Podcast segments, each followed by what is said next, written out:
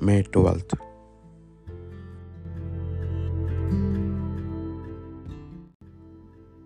Friday of the fifth week of Eastertide. A reading from the book of Acts.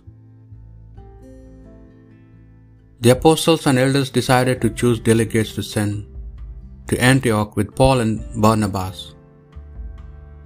The whole church concurred with this. They chose Judas, known as Barsabas, and Silas, both leading men in the brotherhood, and gave them this letter to take with them.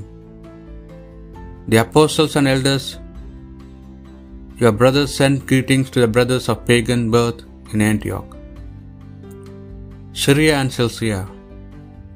We hear that some of our members have disturbed you with their demands and have unsettled your minds. They acted without any authority from us.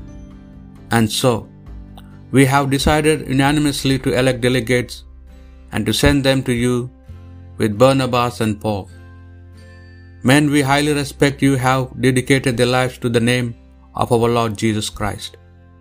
Accordingly, we are sending you Judas and Silas, who will confirm by word of mouth what we have written in this letter. It has been decided by the Holy Spirit and by ourselves not to saddle you with any burden beyond these essentials.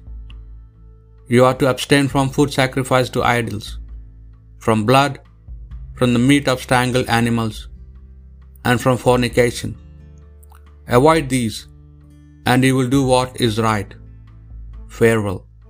The party left and went down to Antioch, where they summoned the whole community and delivered the letter.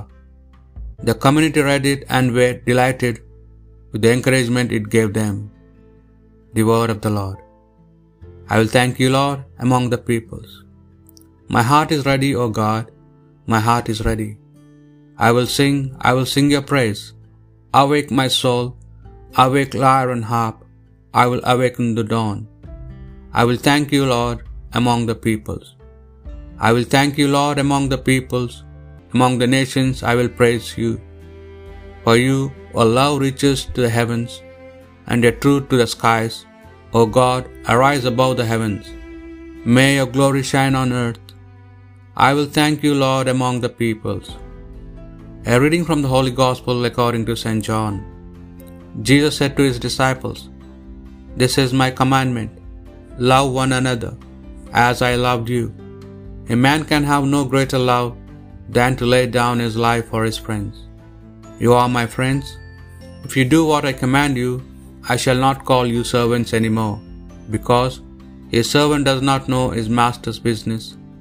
I call you friends, because I have made known to you everything I have learned from my Father. You did not choose me, no, I chose you, and I commissioned you to go out and to bear fruit, fruit that will last. And then the Father will give you anything you ask him in my name.